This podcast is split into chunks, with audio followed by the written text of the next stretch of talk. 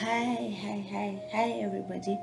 So, this is Rita Linda, and uh, welcome to Drops from Heaven, where we have intimate chats with God, uh, seek His mind, seek His heart, seek His direction for our lives to understand what we ought to do and how we can continue to be friends with Him and uh, build a loving and wonderful, fulfilling relationship with Him.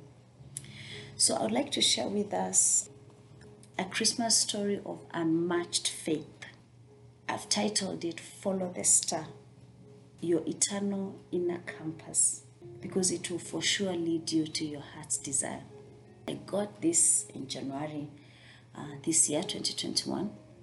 I was in the midst of talking to a friend of mine who was going through the season and she couldn't understand why she feels like her answers have been released and the season is ripe and everything is ready, but she can't seem to see it, she can't seem to touch it.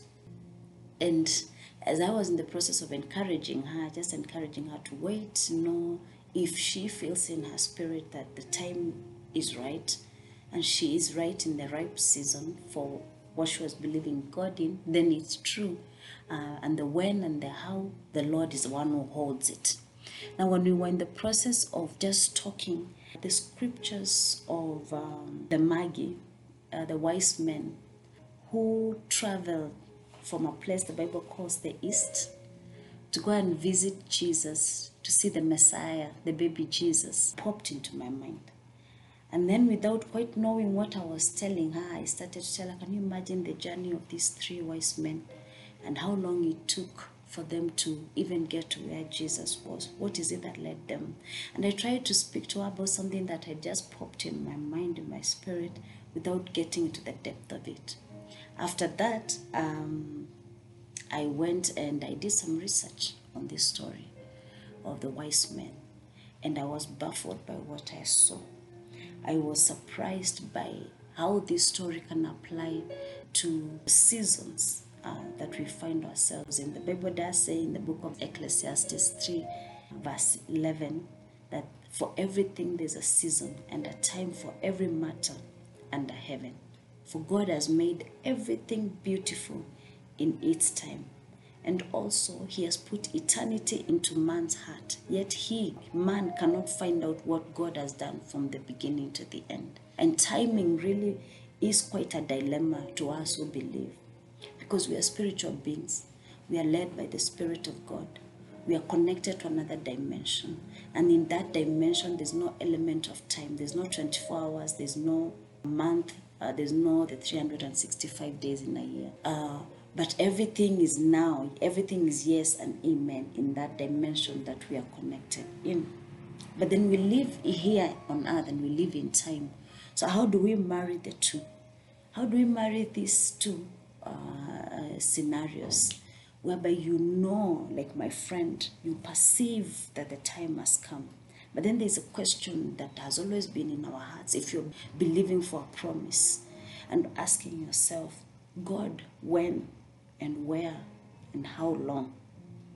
And yet there's a sense of knowing that settles upon you that you're there, you've arrived. It is there, but you can't quite see it. So that's what I want us to look at. And I draw from the story of these wise men and understand then how do we posture ourselves and how do we believe? How do we know that God is truly speaking? You know, there is a quote by a group that calls itself uh, We the Urban that says that um, you can literally feel when it's your time to move into your life's next chapter. And then they say, trust that feeling. Jesus, he also remarked on the same, speaking in Luke chapter 12, verses 54. He said, When you see a cloud rising in the west, you say at once that it is going to rain, and so it does. And when you feel the, the south wind blowing, you say it is going to be hot, and so it is. You frauds, you know how to interpret the look of the earth and the sky. Why can't you interpret the meaning of the times in which you live in? And so, you know, drawing from that, uh, it's easy for us who live here on earth to tell when temperatures are this hot, it's gonna rain. When the weather turns this way, it's either gonna be cold, it's gonna be windy, it's gonna be all that. But then there is another telling, another alertness that we get in our spirit. And you can feel the pregnant air around you signaling the arrival of a long awaited promise from God. But then, how does this pregnancy manifest itself? And what do you do about it? And how do you interpret it? How do you posture yourself? So, back to these wise men. They saw a star rise. A star. What was that star? And they set out on a journey, uh, believing that that star was a different kind of a star. It was distinct and it's going to lead them to that which their heart desires. They believed that where that star was leading them, or they're going to find the Messiah, the Savior, Jesus Christ, having been born, which is what the Jews were waiting for within that period. They knew they, they knew the time was right according to prophetic calculations and all that. So these wise men set out the journey and they followed that star.